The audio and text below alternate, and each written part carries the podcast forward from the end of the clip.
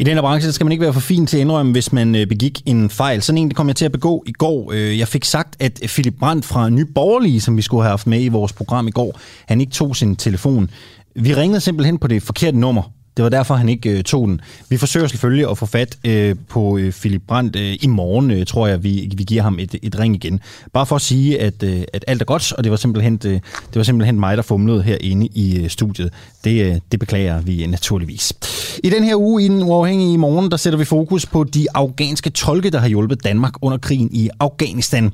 For svigter vi ikke at tage dem til Danmark og give dem asyl og sikkerhed, som de blandt andet gør i England og i Australien. Hvad mener du? Skriv ind til studiet. Skriv D U A, D U A H, og send din besked til tolv femogfyrre, eller send en øh, kommentar i kommentarfeltet under livestreamet på Facebook, eller så kan du altså også øh, skrive og kontakte os på øh, Twitter. Kasper øh, Stefani er tidligere soldat i Afghanistan, og han giver en øh, karakteristik af tolkene og også sit bud på, hvad vi egentlig burde øh, gøre for dem her lige om lidt.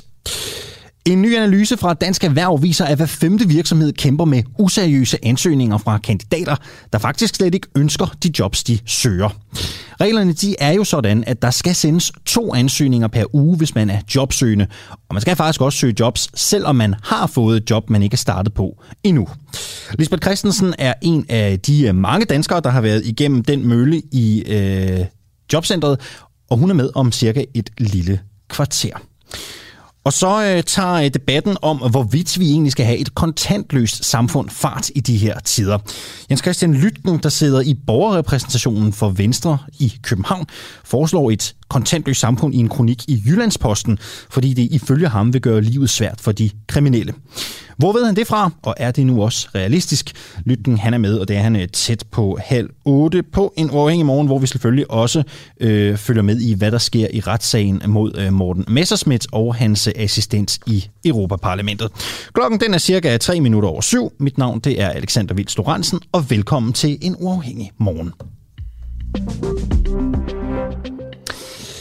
De afghanere, der hjalp danske tropper under krigen i landet, de er overhængende fare for at blive henrettet af terrororganisationen Taliban. Det talte vi blandt andet med Enhedslistens udlændingeordfører Eva Flyvholm om i går. Sådan lyder det også nu fra konservatives Kasper Stefani, der støtter Enhedslisten og S F's appel til regeringen om at give afghanerne øjeblikkelig asyl.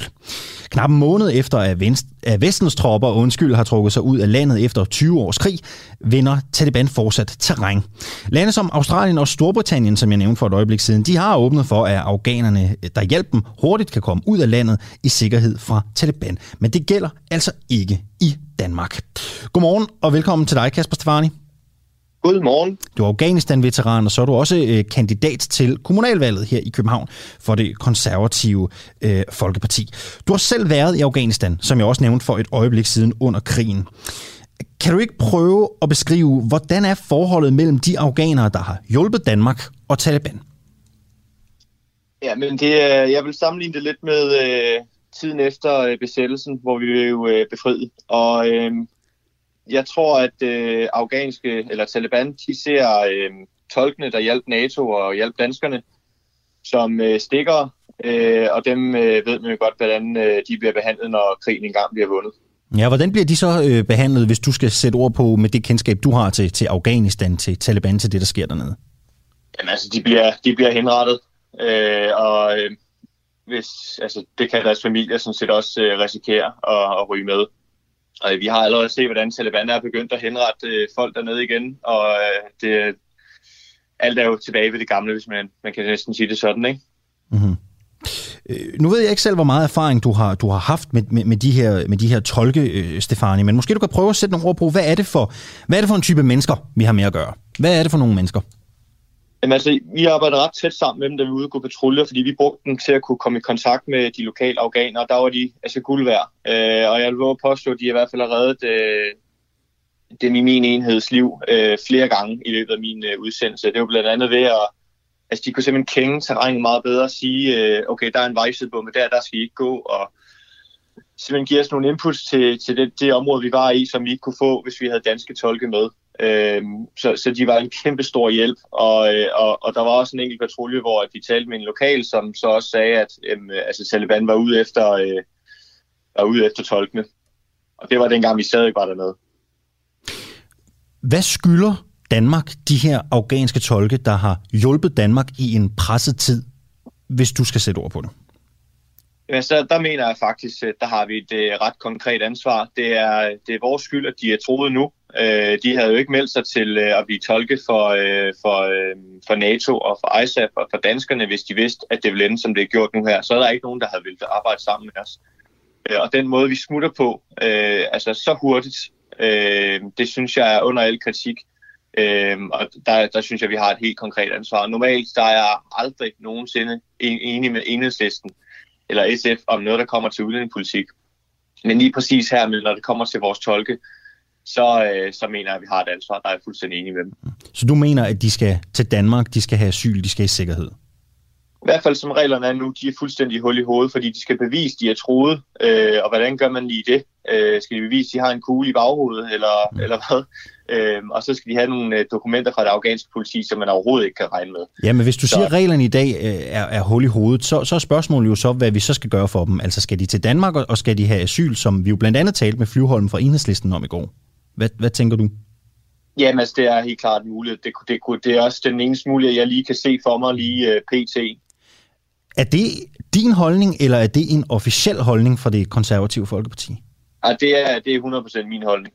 hundrede procent din holdning. Hvad, hvad er holdningen i det konservative Folkeparti egentlig? Ved, ved du det?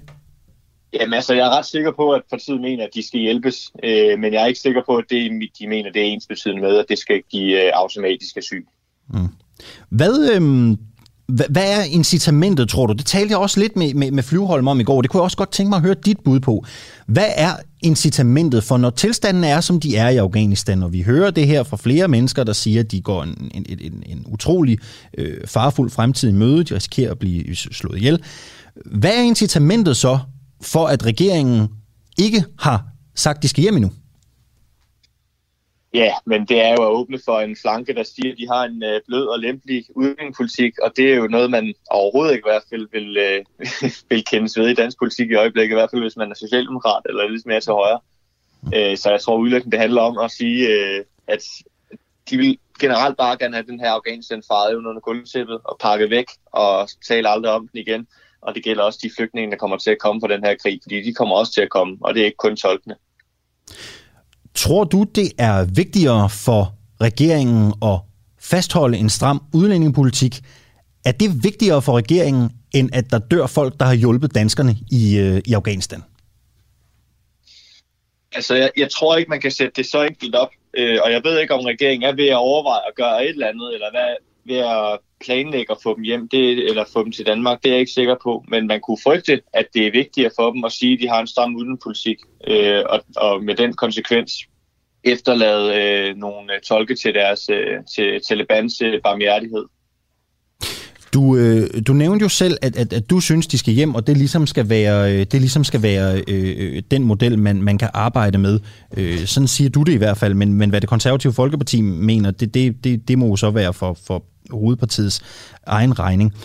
Jeg kunne egentlig godt tænke mig at høre, kunne du godt forestille dig at være bannerfører for sådan et, øh, hvad skal man sige, sådan en, en, en kampagne, der skal få de her øh, afghanske tolke til Danmark? Kunne du godt forestille dig at gå, øh, gå i bræchen for det?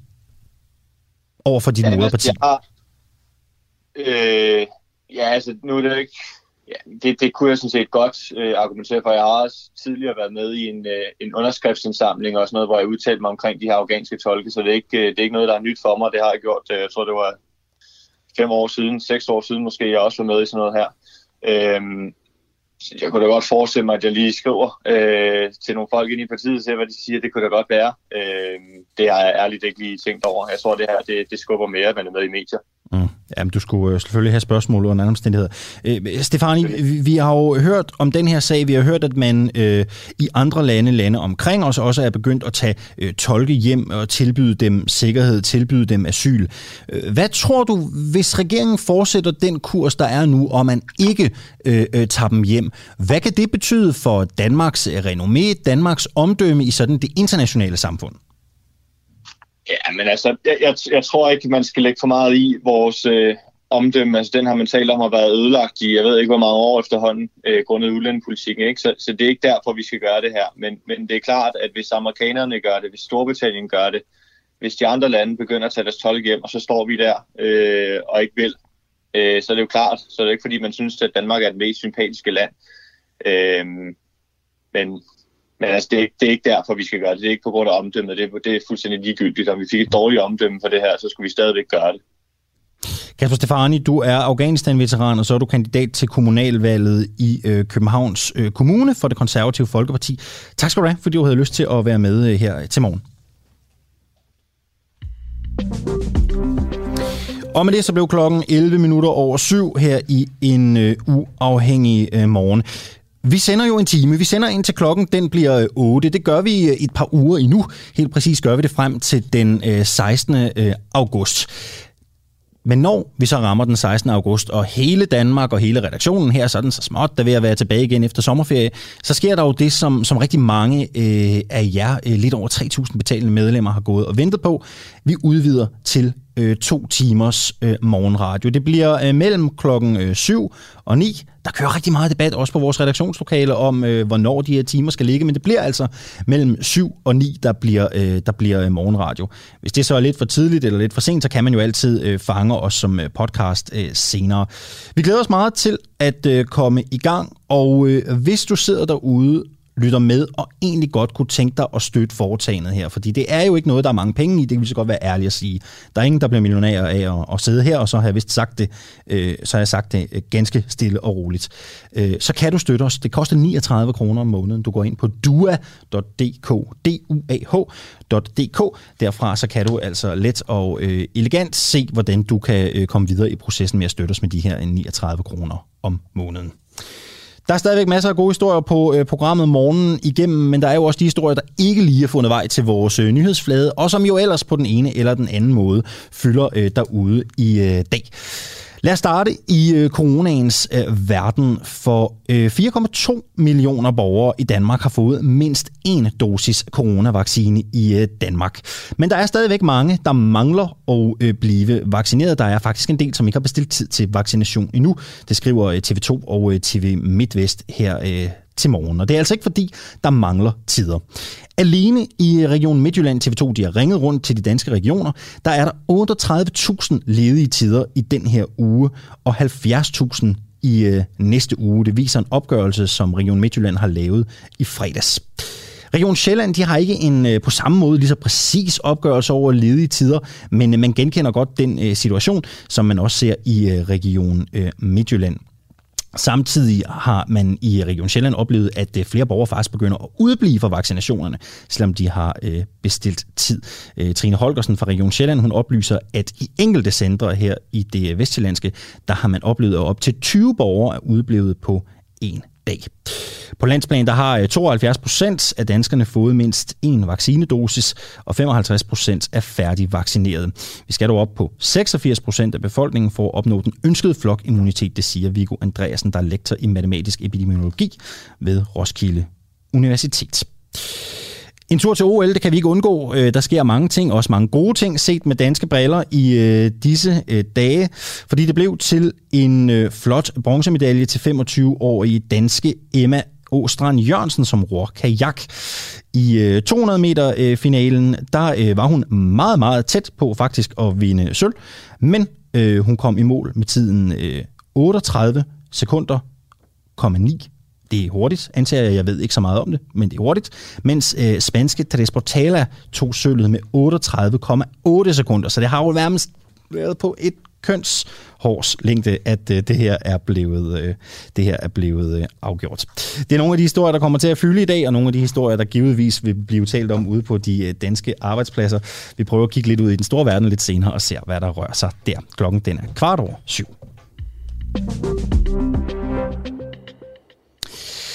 Ifølge en ny analyse fra Dansk Erhverv, så har hver femte virksomhed oplevet en eller flere gange at modtage useriøse ansøgninger. Det er otte hundrede og syvogfirs virksomheder, der er blevet spurgt i den her analyse, og det er altså ressourcekrævende for virksomhederne, det siger Dansk Erhverv blandt andet. Der er sikkert mange, og du har sikkert også selv prøvet det, hvis du sidder derude og lytter med. Mange har jo haft øh, den øh, fornøjelse, eller hvad man skal kalde det, at være på dagpenge og ligesom skulle søge de her to famøse jobs om ugen, man skal søge for at ligesom kunne få sine øh, dagpenge. Spørgsmålet er, om vores dagpengesystem, hele jobcenterindsatsen er skør, eller om det egentlig er fair, at man skal yde det her, når man, øh, når man nu engang øh, får øh, penge øh, tilbage. Nu skal vi tale med Lisbeth Almand Christensen. Godmorgen og velkommen til dig. Godmorgen. Du øh, har jo haft øh, fornøjelsen af at være i den her øh, dagpengemølle, så at sige. I dag der er du, øh, du er dagplejer, og så er du altså tidligere dagpengemodtager. Øh, ja. Din A-kasse har jo øh, ligesom øh, alle mulige andre bedt dig om at sende de her to ansøgninger om ugen i, øh, i en periode. Og de har faktisk også bedt dig om at gøre det i fire måneder, selvom du allerede var sikret et job. Lad mig lige høre... Øh, Hvordan får man den besked? Altså, hvad, hvad, hvad sagde de til dig konkret nede i, i jobcentret? Øh, jamen, det var fordi, at jeg var jo blevet, øh, jeg var blevet afskediget et stykke tid, fordi der, der var faldende børnetal. Og så fik jeg at vide, at jeg kunne blive genansat fire måneder efter. Og da jeg fortalte det på jobcentret, så sagde jeg, at det er fint, så skal du bare fortsætte med at sende de to ansøgninger, og så... Så hiver vi da ikke så meget ind til samtaler, men jeg skulle bare fortsætte med at skrive ansøgningerne. Hvad sagde du til det? Jamen altså, hvis det er det, man skal for at få dagpenge, så er det jo det, man gør jo, ikke også? Altså. Men spørgsmålet er, synes du, det er, synes du, det er åndssvagt? Synes du, det er tidsspilde? Altså, hvad, hvad, hvad tænker du om, om, om den proces? Altså, jeg synes, det er mest tidsspilde for virksomhederne, at de får så mange useriøse ansøgninger, ikke også? Fordi for mit vedkommende kunne jeg jo godt afsætte... en halv time hver mandag til lige at, at sende to ansøgninger afsted. Altså. Men, øh, men det er der noget pjat. Hvor, hvor, mange, øh, altså, hvor mange useriøse ansøgninger har du, har du sendt i din tid? Altså, hvor mange har du fyret afsted? Jamen, øh, det har jeg ikke talt på, men det er sendt, som jeg skulle, to om ugen i fire måneder. Så kan man jo gange op. Og, øh. og hvad, hvad, altså, hvad tager det der at skrive sådan en? Vi skal, vi skal dykke ned i nogle eksempler på, på dine ansøgninger om lidt. Hvad, hvad tager det at skrive sådan en useriøs ansøgning? Jamen, jeg lavede, jeg lavede sådan en standard en, ikke også? Og så rettede jeg til med... Altså, det var mest pædagogmedhjælp på jobs, for eksempel, jeg søgte, ikke? Og så rettede mm. jeg til øh, navnet på børnehaven, jeg ville søge i, eller vuggestuen, ikke også? Så mm. det tog ikke ret lang tid. Vi har jo fået lov til at se øh, nogle udpluk fra, øh, fra, fra dine ansøgninger. Du har blandt andet skrevet øh, følgende her. Øh, min mm. spidskompetence er at skabe tryghed i børnegruppen og om det enkelte barn. Jeg er oprindeligt uddannet social- og sundhedsassistent og har også derfra erfaring med omsorgs- og aktiveringsopgaver. Øh, hvad er det, der gør den her... Altså, det lyder jo meget plausibelt, ikke? Hvad er det, der gør det her til en øh, måske øh, halvmærkelig formulering i en, øh, i en useriøs ansøgning? Åh, oh. Jamen det ved jeg ikke. Altså det der med social- og sundhedsassistent, det har jo ikke så meget at gøre med, hvor, hvor god jeg ville være til at være i en børnehave, kan man sige. Mm. Så det var mere for at skrive et eller andet, ikke også? Mm. Og for, for at kunne dokumentere også over for jobcentret, at jeg mm. øh, brugte det, jeg havde i rygsækken, man må sige sådan. Men jeg tænker, har du sendt sådan en formulering som den her, har, har du brugt den i en, i en stilling, som handlede om noget helt andet? Nej, det tror jeg ikke. Men det, som også gør det useriøst, det var jo også, at så kunne jeg jo også søge nogen, som lå øh, øh, langt væk herfra, hvor det egentlig ikke kunne lade sig gøre at komme, at komme på arbejde ret godt, ikke også? For eksempel søge i nærheden af Aarhus, som man bor i, øh, i Ringkøbing, for eksempel, mm-hmm. ikke også? Mm-hmm. Det ville ikke kunne lade sig gøre i, i virkeligheden. Mm-hmm. Altså, nu... godt vel, altså nej. Du har søgt, du har søgt de her, du har søgt de her stillinger, og du har jo altså også skulle søge, selvom du fik et job. I den periode, hvor du jo egentlig havde en stilling, altså hvad, øh, fik du nogle jobtilbud tilbage der? Ikke så mange, nej. Mm. Ikke så mange. Mm. Men, men har du prøvet det? Altså har du prøvet at, har du prøvet at få et, et, et, et til, har du prøvet at få tilbudt et job, du ikke havde lyst til at tage? Jamen, jeg fik tilbudt øh, et job, hvor jeg sådan skulle være sådan undercover øh, i, i Jysk for eksempel, og Under... gå og holde øje med om, øh, om på kunderne var tilfredse og alt sådan noget. Ikke? Så... Okay, og det takkede du nej til? Ja. Jamen, det takkede jeg nej til, ja. Okay, hva, hva, det var heller altså... ret mange timer, og jeg, det havde jeg heller ikke lige lyst til. Nej. Nej, og, og det er jo en ærlig sag, fordi man, man må ja. jo faktisk ikke sige nej til de her stillinger, hvis man får dem tilbudt. Altså, hvilken konsekvens, hvis nogen havde det for dig, at du sagde nej? Altså, var der nogen, der fulgte op på det? Var der nogen, der vidste det? Nej, nej, det var der ikke. Okay, nej. Så der var ikke nogen, der spurgte. Det var bare, du, du, du sagde bare nej, nej til jobbet. Ikke. Ja, ja. Okay. Og altså, prøv, du søger en stilling, du kommer til, du kommer til en anden form for samtale, eller du bliver inviteret til en samtale, og så, så, så siger du nej. Altså, hvordan fungerede det? Kan du huske det? Altså, hvordan nej, altså, de ringede det? bare. Ja. De ringede mig op og, og spurgte, om jeg var interesseret mm. i stillingen. Ja. Mm-hmm. Kan du godt forstå, at øh, kan du godt forstå, at der er nogen, der synes, at det her system virker rigidt? Åh, oh, jeg hoppede den af. Ved du hvad, vi prøver bare igen. Kan du godt forstå, at der er nogen, der synes, at, at systemet her virker, virker rigidt? Altså den her måde, man skal øh, aktivt søge jobs på, også selvom man har fået et... Altså kan du godt forstå, at nogen synes, det virker åndssvagt? Jamen fuldstændig åndssvagt. Altså også, jeg skulle blive ved med at søge lige ind til sidste uge, inden jeg skulle starte på, på arbejde. Mm-hmm. Så, altså, så det, i sig selv er det jo fuldstændig useriøst at blive ved, ikke også? Mm-hmm. Ja. Skrev du i nogle af de ansøgninger, altså mens du ligesom var blevet lovet et job, skrev du i nogle af de ansøgninger, at du ikke var en seriøs kandidat til jobbet? Nej, det gjorde jeg ikke. Det gjorde jeg ikke. Hvorfor gjorde du egentlig ikke det? Fordi der, der tænker jeg, du, du, du, stag, du sagde jo selv i starten af interviewet, at, at det er bøvlet for virksomhederne, det kan du godt forstå. Hvorfor så ikke bare skrive enten i starten af sin ansøgning, eller i slutningen af sin ansøgning, øh, jeg er ikke en seriøs kandidat, jeg ønsker ikke det her job, øh, jeg har for øvrigt fået tilbudt det andet. Altså, jeg skulle jo også øh, indimellem sende nogle eksempler til Jobcentret af mine øh, ansøgninger, og de kunne også lave sådan en stikprøvekontrol og sådan noget, ikke? Så, mm. Op- nej. Oplevede du egentlig det? Blev du nogensinde udtaget til stikprøvekontrol? Nej, nej, det gjorde jeg ikke. Okay.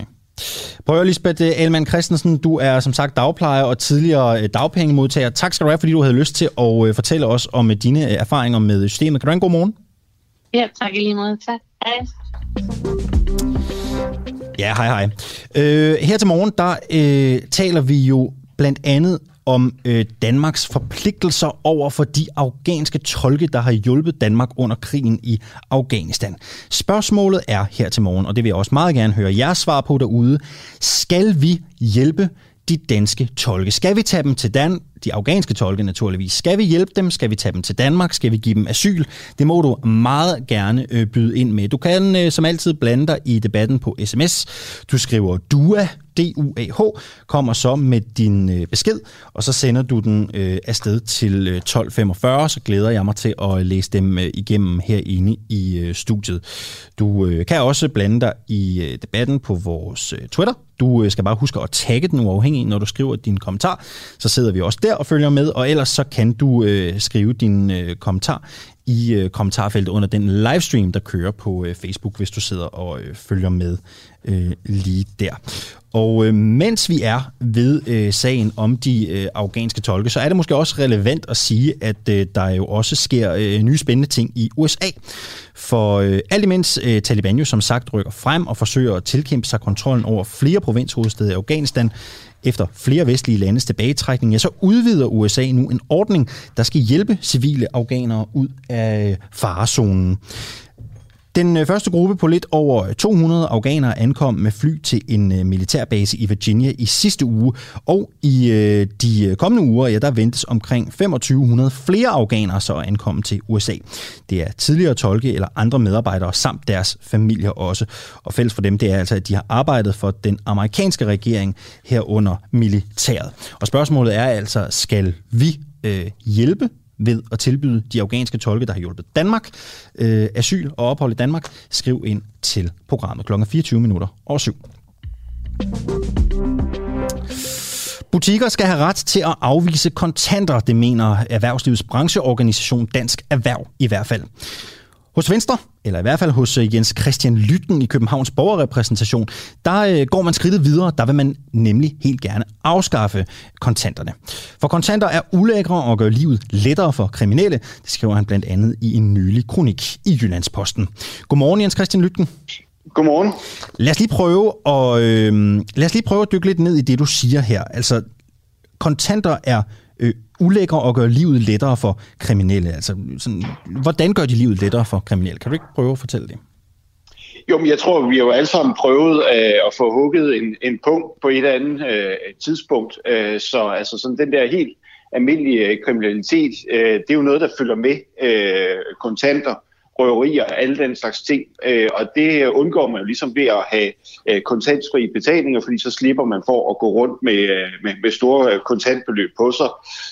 Og så kan man jo også bruge kontanter til at, at flytte værdier ret nemt, altså de helt store pengesedler, og det er jo nok især fem hundrede euro-sedlen og to hundrede euro-sedlen, jamen det er jo sådan noget, man siger, det er nærmest kun kriminelle, der bruger det, fordi øh, der er ikke nogen mennesker, der har brug for at betale med, med en seddel, som har næsten en værdi på, på fire tusind kroner. Og det samme kan man også sige med, med tusind kroner sedler. Hvad er det egentlig, man, man skal bruge dem til? Så det kunne man jo også starte med, øh, udfaste de, de helt store sedler, fordi øh, det, det er meget, meget sjældent, man har brug for at skulle betale kontant med, med, med sådan nogle store sedler. Men hvis vi nu afskaffer kontanterne, så vil folk jo stadigvæk, ja. have, folk vil stadigvæk have Dankort, man kan blive øh, røvet ja. for. Øh, der vil stadig være butikker, der har varer, der, der, der har en høj værdi. Øh, du kan stjæle ja. sprut i en kiosk eller noget dyrt tøj øh, på, på, på Rådhuspladsen, hvad ved jeg. Øh, hvorfra ved du egentlig, at det vil betyde mindre kriminalitet, hvis vi afskaffer kontanterne? Ja, altså vi vil i hvert fald som, som privatpersoner øh, opleve mindre kriminalitet, fordi man simpelthen ikke er udsat for den fare, der er ved, øh, at man kan få, få hugget sin punkt eller opleve et røveri og sådan noget, hvor, hvor kontanter, det er noget af det nemmeste øh, at hugge, og også noget af det nemmeste at omsætte i, i sagens natur. Øh, og så kan vi også konstatere, sådan noget som bankrøveri og røveri og tankstationer og sådan noget, det er jo faldet meget, meget drastisk øh, i kraft af, at man faktisk ikke har kontanter længere i, i særlig mange banker i København. Ja, det er jo meget, meget få banker, der rent faktisk er kontanter. Så nogle former for kriminalitet er jo helt forsvundet.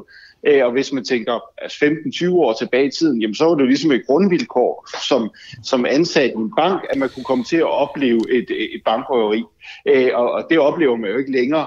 Så det synes jeg, der er en fordel ved, at vi har, har færre kontanter i samfundet, at den type kriminalitet forsvinder, fordi det er noget, som, som helt almindelige mennesker kunne, kunne blive udsat for. Er det her egentlig din egen holdning, eller øh, hvis jeg ringer og spørger Jacob Ellemann om en time, er han så enig i, at vi skal afskaffe øh, kontanterne i det danske samfund? Jamen altså, når, når jeg skriver i Jyllands-Posten, så er det min, min egen holdning. Det er ikke noget, jeg har, har, har drøftet med... Nå, hvad, hvad, hvor, hvor står Venstre, tror du? Hvad mener Venstre? Jamen, øh, jeg, jeg tror, Venstre har måske lidt mere øh, pragmatisk forhold til det her, end, øh, end jeg har. Altså, jeg kommer med, med en vision for, at vi skal afskaffe kontanter, fordi jeg kan se, at der er nogle fordele i det, hvis Danmark øh, går forrest her. Jeg kan også konstatere, at der er mange følelser forbundet med det her. Altså, da, da Jyllands-Posten lagde det op på deres Facebook-side, så var der tolv tusind kommentarer, hvoraf jeg tror, hovedparten øh, var, var negativ omkring det her. Æ, så, så det er jo ikke noget, som, som Danmark er moden til øh, lige nu. Æ, men jeg synes jo, det er vigtigt at, at tage en debat om det, og også måske se, se det frem i tiden og se, jamen, kunne, kunne der være nogle fordele for, for et lille land som Danmark, som er nået langt på, på det her område, ved at have en vision om, at vi helt afskaffer kontanter. Hvornår synes du, tiden er moden til at afskaffe kontanter i Danmark? Ja, altså jeg har jo sagt øh, ti år, altså fordi der er jo nogle udfordringer. Det skriver jeg jo også i mit, mit indlæg i Jyllands-Posten. At hvordan, vi har en, en hvordan rammer du lige ti år? Hvad, hvad er det, der gør, at vi lige lander der? Ja, det er jo fordi, hvis man ser ti år tilbage i tiden, så var der jo nogle ting, øh, vi ikke havde der. Altså simpelthen sådan noget som MobilePay, det er noget, der er kommet inden for ti år. Så det er sådan en god, øh, god periode, hvor, hvor der ligesom de seneste ti år er, er kommet nogle løsninger, som, som vi ikke havde forestillet os tidligere. Æh, og hvis man så ser ti år frem, så kan man jo godt, øh, nok godt finde nogle, nogle løsninger på de udfordringer, som er ved øh, at afskaffe kontanter, især i forhold til, til ældre medborgere, men også socialt udsatte osv., som, som har udfordringen i dag ved, at det stort set er umuligt at hæve kontanter, blandt andet i Københavnsområdet, hvis man vil med en betjent kasse. Ja, okay, så ti år, det er sådan mere, det, det er sådan anekdotisk at ti år lige er der, vi lander. Det, det kunne lige så godt være femten ja, ikke... eller otte. Eller... Nej, men altså ti år er også sådan en, en, en udmærket periode øh, i, i forhold til, øh, at det ikke er noget, der ligesom kommer som tyv om natten. Og det tror jeg også, mange af dem, der har læst mit indlæg, ligesom, øh, glemmer, at, at det er en ti-års periode, som, som jeg foreslår. Det kunne også være mere, men jeg tror ikke, det, det skulle være mindre sådan set. Alright, Lykken. Du var selv lidt inde på det for et øjeblik siden, fordi ja. vi har jo en stor del af den danske befolkning, der bliver flere og flere af dem, de ældre, som, som ikke ja. er digitale i samme grad, og så ja. har vi de, de, de udsatte, de socialt udsatte, blandt andet de hjemløse, som jo heller ikke er det i, i samme grad. Lykken, jeg havde sådan en farmor engang, hun gemte sine kontanter i sofaen, ikke? Det var ligesom hendes, ja. det var hendes bank, og så gik hun ind og hentede nogle penge der, når hun, når hun ligesom skulle, skulle bruge noget. Hvad vil du konkret gøre for at få den gruppe mennesker, de her gruppe mennesker, øh, med ind i den digitale tid? Hvad, hvad skal vi konkret gøre? Jo, man kan jo sige, at netop det er også derfor, jeg siger, at det skal gå ti år. Altså, fordi jo længere tid der går, jo flere mennesker er sådan set mm. vokset op med at have været fortrolige med Dankort. Du skal huske på, at det blev ja. introduceret i nitten fireogfirs. Det er helt med på, Lytten, flere, men, flere, men, flere men, der vil stadig, ja. men der vil stadig være nogen, som jo ikke har mulighederne. Heriblandt ja, folk, det, der er hjemløse. Hvad skal vi konkret ja. gøre for at sørge for, at de kommer med ind i den, i den næste tidsalder, så at sige? Ja, det er jo sådan set også derfor, jeg foreslår, at vi skal finde nogle, nogle digitale løsninger øh, til de mennesker. Øh, og, og der har vi jo nogle folk i Danmark, der kan det, altså fordi vi har en masse fintech-virksomheder, blandt andet i København, der kunne arbejde med den slags ting. Øh, og det er jo ikke, altså, det er jo også noget, vi oplever lige præcis i dag, øh, at der er mange, Æh, især øh, udsatte, øh, som, som har svært ved at begå sig øh, digitalt. Så det er noget, vi skal finde nogle løsninger på, uanset om man, man afskaffer øh, kontanter eller ej. Man kunne for eksempel lave nogle, nogle hævekort, hvor man kunne kan hæve et, et bestemt øh, beløb om dagen. Det kunne måske være noget, der kunne være en hjælp for, for udsatte. Æh, og så kan man også huske på, at et problem for, for mange hjemløse, det er jo netop, at, at de får hugget deres øh, kontanter og de penge, øh, som de for, måske har har, har skaffet ved at sælge flasker og den slags ting. Altså, det ved jeg jo selv som, som medlem af Socialudvalget i Københavns Kommune, at, at der er, altså, som, som udsat er man bare uh, meget udsat for, for den, den form for kriminalitet. Så jeg tror også, det, det kunne hjælpe for nogen, men uh, det, det er noget, vi skal finde nogle, nogle løsninger på. Uh, og der tror jeg bare, at Danmark har en, en fordel i forhold til at, at finde den slags løsninger for, for udsatte og for ældre og den slags ting. Men hvad de her teknologiske løsninger kunne være, det, det har du ikke sådan mere dybdegående? Nej, det har jeg ikke, fordi jeg er ikke Altså, jeg er ikke ansat i, mm. i, i, i fintech-branchen eller mm. har forstand på den slags ting. Jeg ved bare, at Danmark har nogle styrkepositioner inden for den slags ting, fordi vi er stærke på digitalisering, men vi har også det her uh, sociale hensyn i vores velfærdssamfund, og det er den kombination, uh, hvor, hvor, hvor Danmark har en, en, en god position, og derfor kunne det være en god idé, hvis vi gik forrest i det her med at, at, at udfase kontanter. To spørgsmål, øh, set, ja. to spørgsmål tilbage. Tiden går jo ja. i godt selskab. Vores lytter Kim Dahl ja. skriver, hvad gør man så, når dankortsystemet ikke virker i supermarkedet, og man ikke kan betale for sine varer? Ja, og det er jo derfor, at man, man skal se på en løsning, hvordan øh, bliver det her system øh, mere sikkert, og hvordan kan det også virke offline. Det er jo nogle af de ting, man skal se på. Og der kan man sige, at altså, der kontant er jo heller ikke løsningen, fordi altså, uanset hvad, så er det de færreste mennesker, der går rundt med kontanter, og hvis systemet er nede i længere tid, jamen, så kan man jo heller ikke hæve kontanter i, i automater og sådan noget, hvis alting går ned. Så jeg synes ikke, altså med mindre man netop, som, som din farmor har syet pengene ind i en sofa, så, så er kontanter jo heller ikke i, i, i dag en løsning på særlig meget. Mm. Godt. Jens Christian Lytten fra Venstre, tusind tak skal du have, fordi du havde lyst til at være med øh, her til morgen.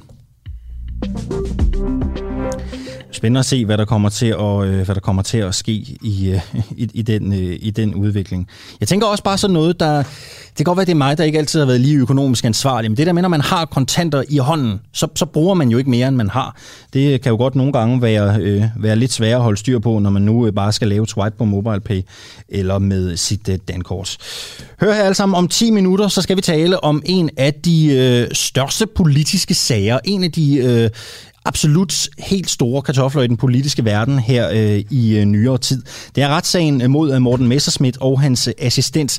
Der er berammet syv retsdage til den her retssag, øh, og de er jo begge to tiltalt for øh, dokumentfalsk, og så er Morten Messerschmidt også tiltalt for svindel med E U-midler. Louise Dalsgaard, hun er retsreporter i Danmarks Radio, og hun fulgte første retsdag i går. Hun er med øh, her om et lille kvarters tid. Først så skal det handle om restaurationsbranchen, for hvem er egentlig skyld i, at det er så svært for restauranter at finde arbejdskraft for tiden?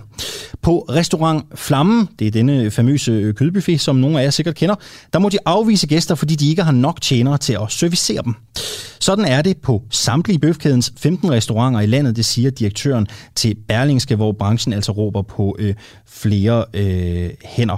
Og øh, det er jo ikke kun på Flammen, de mener det her. En medlemsundersøgelse fra brancheforeningen HORESTA, der repræsenterer hoteller, restauranter og turismeerhvervet, oplever, at enogtres procent af medlemmerne øh, faktisk mener, at det er en stor udfordring at øh, få den rette arbejdskraft. Men på Flammen, ja, der mener man ikke, det handler om den løn, der kan tilbydes medarbejderne. Godmorgen, Piet Klein. Godmorgen. Du er administrerende direktør i Restaurant Flammen. Øh, sådan først og fremmest, bare lige for at få fakta på plads. Hvor meget giver I egentlig jeres ansatte i løn på restauranterne? Jamen, vi har jo overenskomst med, med tre F, hvilket vi er rigtig, rigtig glade for. Mm. Øhm, og der giver vi sådan lidt forskelligt, alt efter hvilken fun- funktion man har i, i, i restauranten. Øhm, men der er ingen tvivl om, at øh, vi giver noget mere end de hundrede og ti kroner, som, mm. øh, som har været fremme i flere forskellige... Hvad, hvad, får, en tjener? Som, hvad får en tjener? En, en tjener får et hundrede og fireogtredive kroner. Det er et hundrede og fireogtredive kroner i timen? Mm. Okay. Øhm. Hvorfra ved du, at, at, det, at det ikke er lønnen, der er problemet? Jamen, altså, det er da klart. Selvfølgelig er lønnen der er en motivationsfaktor hos os, ligesom den er alle mulige andre steder. Men de ting, som vi hører, når vi er ude og, og rekrutterer nu her igennem den sidste, sidste måneds tid, det er egentlig ikke så meget et spørgsmål om, hvor meget vi giver i løn, men det er mere et spørgsmål om, at de mennesker, som, som vi har ansat i rigtig mange af vores restauranter, som er unge mennesker øh, under tredive år, jamen, de har bare andre prioriteter lige pt. Og, og siger direkte til os, jamen brødre, vi kunne sgu egentlig godt tænke os at arbejde for jer, fordi I er en fed virksomhed. Men vi har også valgt at prioritere øh, sommeren i år til at, at hygge os og øh, nyde livet og øh, ud og, og feste og, og rejse, som de jo ikke har gjort i halvandet år. Det kan vi jo ikke fortænke dem i øh, på nogen som helst måde. Øhm, og så, så det hører vi direkte både fra, fra de mennesker, som vi taler om og med et eventuelt job, men egentlig også fra de eksisterende medarbejdere, som vi har i vores, øh, vores restauranter, som jo er... Hvor mange, øh, hvor mange har I talt med? Altså, hvor mange taler I med så? H- hvad baserer du det på? Hvor mange har I...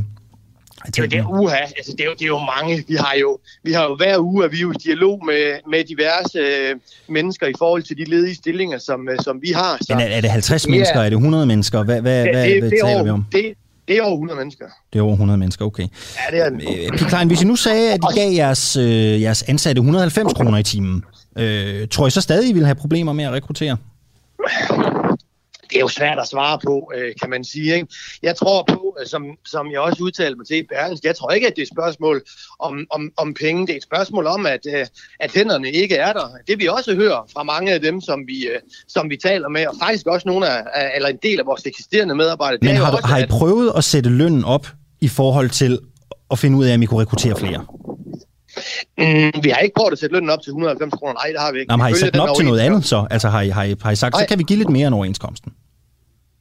Nej, det har vi ikke. Vi har prøvet med nogle forskellige andre ting i, vores, i nogle af vores restauranter, hvor vi har haft ved, de største udfordringer og prøvet med nogle sign-on-bonusser, hvor man kan sige, hey, hvis du starter hos os og stadigvæk er her om x antal måneder, jamen, så giver det en eller anden bonus. Vi har prøvet over for vores eksisterende medarbejdere og sige til dem, jamen prøver, hvis I kan gå ud og finde øh, nogle medarbejdere, øh, som starter hos os, og I er direkte medvirkende til, at, at de bliver ansat og også er her øh, to eller tre måneder, jamen så får I øh, et par tusind kroner også. Så sådan nogle tiltag har vi prøvet at, at gøre, uden det har haft den store, den, den, den store virkning. Men tror du, virkelig ikke, det ville, tror du virkelig ikke, det ville nytte, hvis I nu satte sat timelønnen op? Altså simpelthen satte timelønnen op, så der var, der var noget at hente hver dag, man gik på arbejde for, for de ansatte. Tror du ikke, det ville blive lettere at rekruttere? Det, jeg tror, at hvis man får... Det, det, det er svært at svare på, det der, altså. Jeg tror, at hvis man gav et hundrede og halvfems kroner, ligesom man får, hvis man er poder, jo, så i nogle tilfælde på den korte bane, så tror jeg, at det, der måske kunne være, kunne være tilfælde enkelte steder. Men jeg må også bare sige, at lige nu, der er hænderne der, ikke? Altså dem, som vi plejer at rekruttere, jamen, de laver alle mulige andre ting. Og en anden ting, der også er vigtigt at sige i den her forbindelse, det er jo, at rigtig mange af de her medarbejdere, som har været hjemsendt fra forskellige virksomheder, de har jo dobbelt arbejde. De har haft et arbejde ved siden af, så man både har fået sin løn, det er den virksomhed, man har været hjemsendt fra, plus det arbejde, man har ved siden af. Så de er ved at nå et maks i forhold til, hvor meget løn du må tjene for at være berettiget til din S U. Så der er simpelthen også mange, som siger, prøv, vi kan simpelthen ikke arbejde så mange timer, eller vi kan ikke arbejde ret meget resten af året, for ellers så mister vi retten til Klein, vores, jeg, jeg, jeg, vores S U. Klein, jeg hørte dig sige, at, at det, det, det, det er svært at svare på, øh, hver gang jeg spørger, om, om man nu kunne ville have lettere ved at rekruttere, hvis lønnen stiger. Hvis det er så svært at svare på, hvordan kan du så meget kategoriske Berlingske sige, at det ikke handler om løn? Når, når vi, som jeg sagde før, når vi er ude og tale med rigtig, rigtig, rigtig, rigtig mange medarbejdere. Vi er ved at rekruttere lidt over hundrede medarbejdere til vores restauranter i Slagelse og Hillerød, som skal åbne her til efteråret. Så er det bare ikke de indikationer, vi får. Det er ikke de helt konkrete elementer, som bliver sagt fra de mennesker, vi taler om, om at det er lønnen, der, der er afgørende. Og noget helt andet er også, som man også bare må være realistisk omkring. I den her branche, hvor marginerne er så små, der er det ikke, der er det ikke en mulighed for hverken os eller...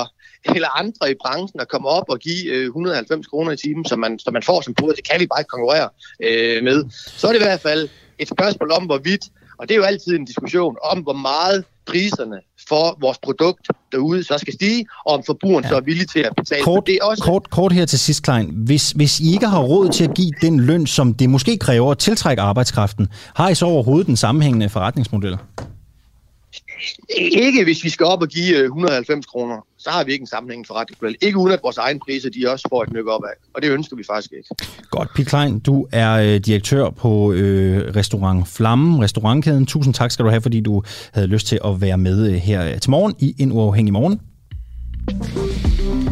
Hvor klokken den er tyve minutter i otte. Der er tyve minutter tilbage af vores udsendelse, og nu skal vi øh, til noget, som er på rigtig manges læber, rigtig mange, der i hvert fald interesserer sig for øh, dansk øh, politik. Øh, vi skal tale om retssagen, der startede mod Morten Messerschmidt, øh, den her famøse Meldt og øh, Felt-sag. Den startede i går, og øh, min producer Oliver, han står inde i studiet lige nu. Hvis I ikke kan se det, så skal jeg næsten beskrive det for jer. Vi, vi kæmper for at få Louise Dalsgaard, der er retsreporter, øh, med. Øh, jeg kan forstå, at hun, hun skulle være med igennem nu. Godmorgen, Louise Dalsgaard. Godmorgen. I går der begyndte den her retssag mod øh, Dansk Folkepartis næstformand Morten Messerschmidt, øh, som i retten i Lyngby er blevet tiltalt for at svindle med knap hundrede tusind kroner E U-midler.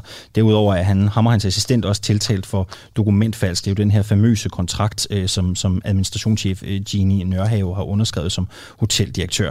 Øh, Dalsgaard, du fulgte retten i går. Hvad var det mest overraskende, der kom frem? Oh, det er altid svært, når I spørger til det mest overraskende, fordi det er jo altid sådan en super orkestreret sådan en retssag, så det er jo ikke altid, at det er enormt overraskende, hvad der kommer frem. Hvis man skal fortælle om noget nyt, der kom frem i går, jamen, så er det, at Morten Messerschmidt faktisk øh, i februar tyve tyve blev sigtet for flere ting, end dem han er tiltalt for i dag. Øh, der var nemlig to sommergruppemøder, to sommerkonferencer, en i to tusind og fjorten og en i to tusind og femten. Og han blev altså i februar tyve tyve sigtet for at have begået E U-svindel og dokumentfalsk i forbindelse med begge de her konferencer. Men man har så efterfølgende valgt kun at tiltale ham fra anklagemyndighedens side for den ene konference eller det her sommergruppemøde, som bliver afholdt i Skagen i to tusind og femten. Og det er ellers øh, meget lig hinanden, de her to begivenheder. Det siger anklagerne i retten også. Altså, der findes øh, to kontrakter, der er grundlæggende identiske i de her øh, sager. Der er nærmest identiske begivenheder, man har lavet i to tusind og fjorten og i to tusind og femten. Men samtidig så siger han, der er også forskel på de her to påståede begivenheder. Forskelle, som man vil komme ind på senere under retssagen. Og samtidig så mener man også, at der kunne være en forældelsesproblematik gældende i den her sag fra to tusind og fjorten. Og det betyder i sidste ende, at man ikke finder grundlag for at rejse tiltale for den del af sagen for Morten Messerschmidt.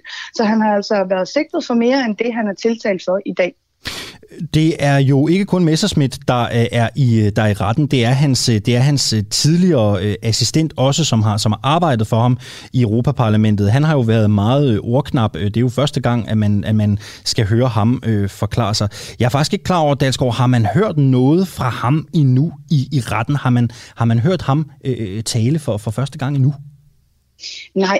Det har man ikke, og det kommer vi faktisk heller ikke til, selvom det, som du siger, lige præcis var meningen, fordi hans sag var også, ja, han var også tiltalt i den her sag.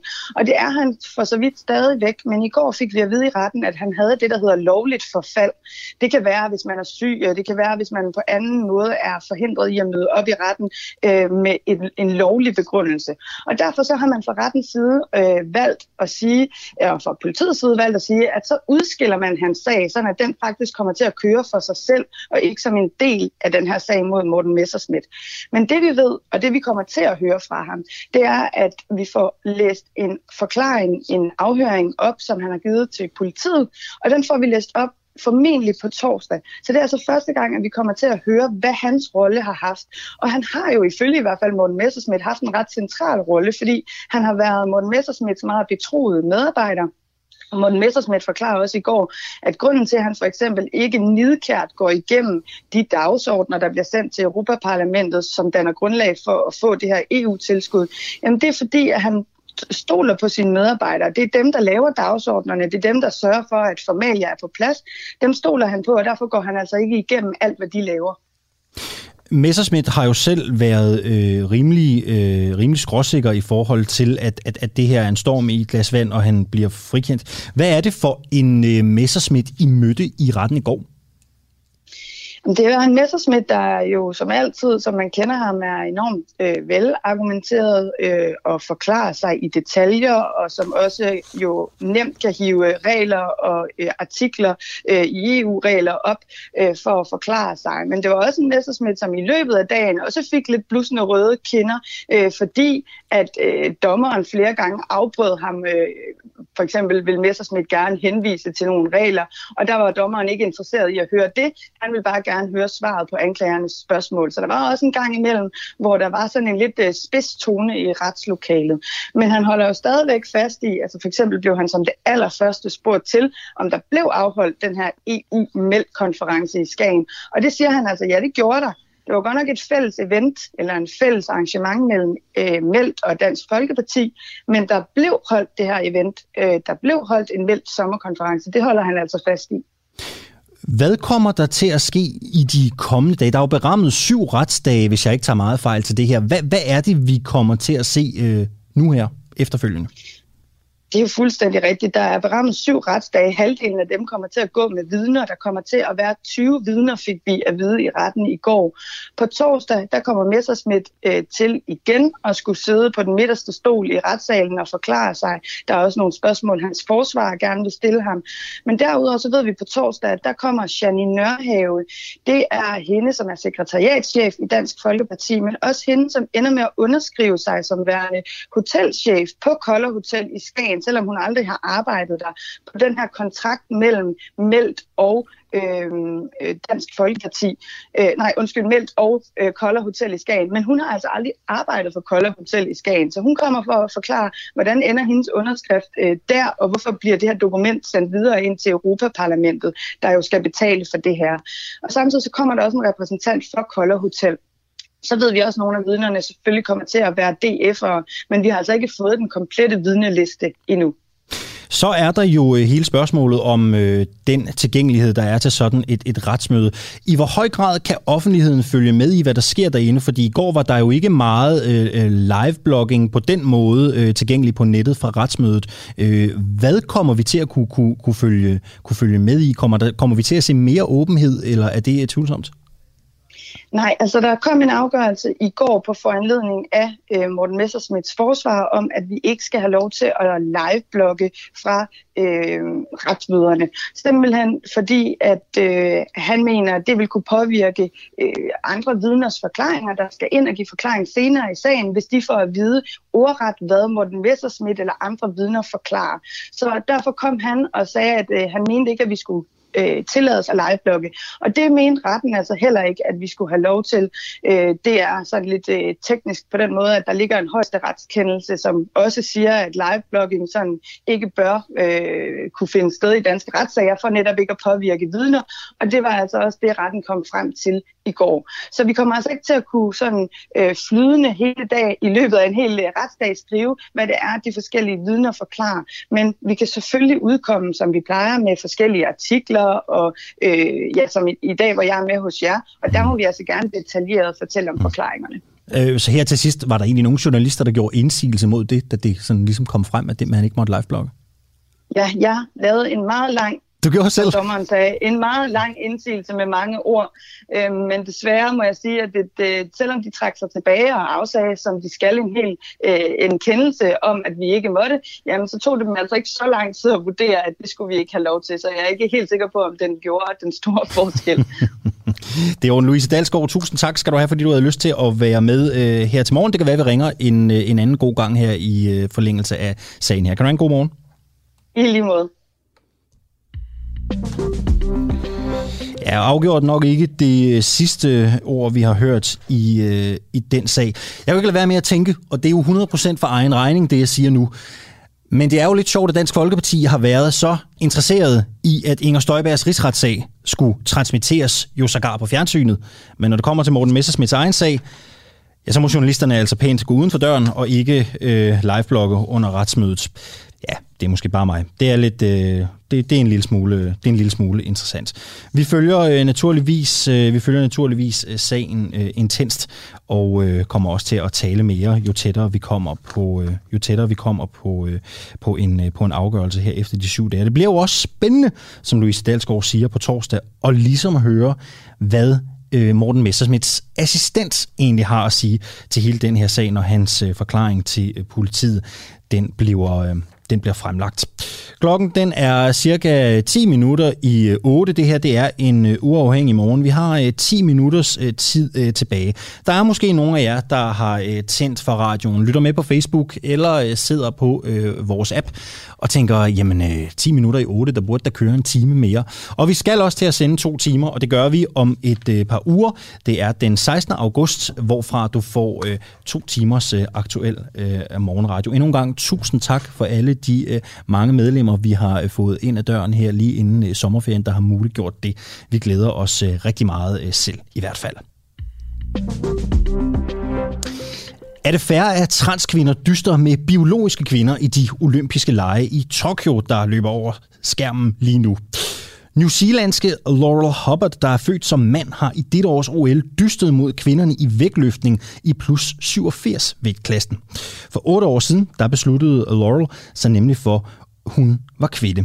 Spørgsmålet er så, om det overhovedet er retfærdigt. Er det fair konkurrence? Godmorgen, Susanne Branner Espersen. Godmorgen. Du er sekretariatschef i L G B T plus Danmark. Sådan helt overordnet. Bør O L overhovedet være opdelt i køn, hvis det stod til dig? Altså, ja, det er det jo, fordi det er vildt dårligt. Altså, der er jo en kæmpe... Altså, der er jo en fysisk fordel mellem dem, der er tildelt kønnet dreng, og dem, der er tildelt kønnet pige, når de øh, er, øh, kommer igennem puberteten. Så øh, det tænker jeg rimelig nok. Så det er fair. Okay. Spørgsmålet er så, er det fair, at hvis man skifter køn fra kvinde til mand, at der ikke er restriktioner for deltagelse? Fra kvinde til mand? Mm-hmm. Altså, nu er jeg jo ikke fysiolog, så øh, du, nu spørger du mig om noget, der er meget... Det, altså, det tænker jeg. Altså, at det er fair nok. Men, men, men er der ikke nogen... Altså, i, den her til, i det her tilfælde med, med, med Laurel Hubbard, er der vel så også nogle... Øh, altså, der er nogle, nogle, nogle fysiologiske forskelle, der gør, at konkurrencen måske kan være, kan være unfair. Altså, jeg ved ikke, hvad, hvad, hvad, hvad du tænker om det. Jeg ved jo godt, du ikke er fysiolog. Nu spurgte du mig om transitionen fra kvinde til mand. Laura mm-hmm. Hubbard er jo transitionen fra mand til kvinde. Mm-hmm. Så det er jo en anden sag. Øh, altså, jeg tror, hvis ikke man har øh, gennemgået hormonterapi, så tror jeg, at, øh, at folk har meget, meget svært ved at forstå, at det, det er en meget, meget indgribende behandling. Øh, og den hormonbehandling, man får som transkvinde, er jo, at man hæmmer testosteron i kroppen. Det er testosteron, der producerer muskelmasse. Øh, og man får østrogen og i gang sætter øh, altså kvindelige kønshormoner. Og det er en kæmpe forandring. Laurel Hubbard vandt jo heller ikke. Øhm, så så længe man er under et testosteronniveau, som den olympiske komité har anbefalet, så tænker jeg, at det er, at Laurel Hubbard har deltaget på fuldstændig lige vilkår med alle andre. Mm. I, i Deadline, der kommer du med et eksempel på en mandlig svømmer, du var med i Deadline forleden, på en mandlig svømmer i O L, som ikke kan mærke mælkesyre, og derfor har en, en unfair fordel i, i svømning. Øhm, ja. har, har, du andre, har du andre eksempler på, på det? Øh, nej. Nej, okay. Øhm, er det en, er det en, er det en, altså, er det en unfair fordel? Altså, jeg tog eksemplet med som sådan en, øhm, et eksempel på, at man jo meget, går meget op i at regulere for eksempel øh, interkønnede atleter, som kaster semenier og de nemviske løbere. Øhm, fordi, altså, men man er ikke lige så bekymret for at regulere mandsporten, fordi der anskuer man det bare som en, en øh, et, et, det er da bare et held for ham, at han har en fordel. Øhm, og jeg synes, når man kigger på sportens historie, så har der bare været utrolig meget regulering omkring, hvad vil det sige at være en rigtig kvinde? Og den debat har vi ikke. Øh, vi har mere sådan en... Øh, der er nogen, der... Og, og der, det der, jeg synes, at hele den her debat, den er så forvrænget på en eller anden måde, fordi man har så meget debat om måske fem til otte kvinder på landsplan, på verdensplan, der er transkønnede. Øh, og, og det er bare, synes jeg, en, en, altså, en helt utrolig forvrænget debat, i stedet for at sige, nu har øh, I O C fastlagt nogle retningslinjer. Den ene, ene kvinde, der siden to tusind og fire er lykkedes at komme til O L, har fået så meget vanvittigt, meget had øh, og omtale, øh, men holder sig inden for de retningslinjer, som dem, der bestemmer over sporten, har sat. Jeg synes, det er meget... Hvad tror, du, hvad, hvad tror du er årsagen til, at, at der kommer så meget, at, at der er så meget kritik og så meget palaver omkring det? Hvad, hvad, hvad tror du er årsagen til det? Jamen, jeg tror, årsagen er, at når man bryder med normerne for køn, så får man rigtig meget brøv. Altså, så får man simpelthen øh, rigtig meget ballade. Altså, når man bryder med, med normerne for, øh, for køn på den måde, som folk ligesom forstår det, så opstår der bare virkelig meget palaver. Øh, og jeg tror, det er jo grundlæggende er, fordi folk ikke ved, hvad det vil sige at lave et kønsskifte. Altså, øh, det, det er en utrolig indgribende øh, proces kropsligt, hvis man får hormonterapi. Øh, og, og, og det vil sige, at de ser på et menneske, som de tænker vil have en fordel, som virkeligheden ikke har det, fordi folk ikke ved, hvad det er, de snakker om. Det kan godt være, at det er et øh, dumt spørgsmål, men jeg stiller det alligevel. Altså, jeg var lidt inde på det i starten af vores interview. Hvis man nu sagde, at O L slet ikke tager højde for køn, alle kan dyste på lige vilkår, det må være den bedste, der vinder. Vil man ikke være ude over en masse af det her ballade, palaver, de her debatter, hvis man sagde, det er sådan, vi gør det? Jo, så ville det jo kun, stort set kun være mænd, der stod på vinderstammen. Det ved du vel så godt som jeg, altså. Så ville det være... Ja, det ved jeg ikke nødvendigvis. Det, det, det vil jeg ikke ekspert i. Nej, men det ville det jo være. Det ville jo være folk med meget testosteron i kroppen, mm. øh, der stod på den vinderskam. Mm. Ville det være helt utænkeligt, at der var, at der var kvinder, der kunne, kunne slå mændene? Ja, det tror jeg. Jeg tror, mm. alle øh, viser, at øh, mænd med, altså, mennesker med testosteron i kroppen, de vinder jo ti til femten procent. De løber ti til femten procent længere, de kaster ti til femten procent længere, de svømmer ti til femten procent hurtigere. Så ja, det ville jo kun være mænd, der stod på toppen der. Mm. De der tal, at de svømmer ti til femten procent hurtigere, hvor, hvor får du det fra, den, den, den dokumentation? Ja, det så jeg fra Deadline, fordi der sad en sportsfysiolog. Så hvis du havde set programmet, så havde du hørt de tal. Mm-hmm. Nå nej, han sagde det i Deadline, han sagde det bagefter, det er rigtigt. Ah. Øhm, okay. Det er rigtigt. Så han var... Alright, alright. Susanne Branner Espersen, øh, tusind tak skal du have, fordi du havde lyst til at være med øh, her øh, til morgen. Og have en, øh, have en god morgen. Ja, i lige måde. Tak skal du have. Klokken den er øh, cirka øh, klokken den er cirka tre minutter i øh, otte her i en øh, uafhængig øh, morgen. På en morgen, hvor det jo øh, har handlet en øh, hel del om øh, den øh, danske indsats og sådan de danske forpligtelser over for de øh, tolke, som har hjulpet øh, Danmark under krigen i øh, Afghanistan. Kasper Stefani, han var med øh, tidligere på morgenen. Han er Afghanistan-veteran og øh, kandidat til kommunalvalget i øh, København for øh, det konservative øh, Folkeparti. Han øh, mener jo øh, ligesom Enhedslistens Eva Flyvholm, vi øh, havde med i går, at øh, vi jo måske bør se på at tage de her afghanske tolke til Danmark og tilbyde dem øh, asyl. Det siger øh, Kasper øh, Stefani for sin øh, egen øh, regning. Og spørgsmålet er jo så, om det ligesom er noget, øh, det konservative Folkeparti øh, også mener. Og spørgsmålet er, om det er noget, Stefani har lyst til at arbejde videre for i øh, det øh, konservative øh, Folkeparti. Det er jo ikke noget, der som sådan ligesom har været meldt ud fra øh, central øh, politisk side. Men øh, vi satser på, at øh, der måske kunne ligge en, øh, en opfølgning i det. Det kunne være interessant, hvis det viser, at der var en, øh, en nyhed der. Og øh, det konservative Folkeparti går ind og støtter øh, S F og, øh, og Enhedslisten. Og spændende at se, hvad der sker. Vi havde Eva Flyvholm med i går, som siger, at øh, der er et øh, møde i kalenderen i næste uge med, øh, med udenrigsminister Jeppe Kofod om hele øh, den her sag, når han engang kommer øh, tilbage fra øh, ferie. Spændende at se, om, om der lander noget nyt der. Vi kommer naturligvis til at følge op på øh, det hele. Vi øh, har forsøgt at få et øh, interview øh, om sagen med øh, Jeppe Kofod, men det har altså ikke været muligt for ham at stille op, netop fordi han er på øh, sommerferie. Vi spørger også her til morgen, hvad du mener, skal Danmark tage de afghanske tolke til Danmark og give dem asyl? Skal vi hjælpe dem, når de nu har hjulpet Danmark i en svær stund? Debatten den kører fortsat, den kører på Facebook, og den kører også øh, på vores sms. Du er selvfølgelig velkommen til at, at byde ind. Debatterne plejer gerne at kunne blive livlige, også efter udsendelsens ophør. Det var, hvad det kunne blive til. Det var, hvad det kunne blive til den her morgen. Morgenholdet i dag, det var Clara Vind, og det var øh, Oliver Fruergaard. Jeg hedder Alexander Vils Lorentzen, og vi er tilbage igen med mere Uafhængig Morgenradio i morgen, når klokken den bliver syv. På genhør.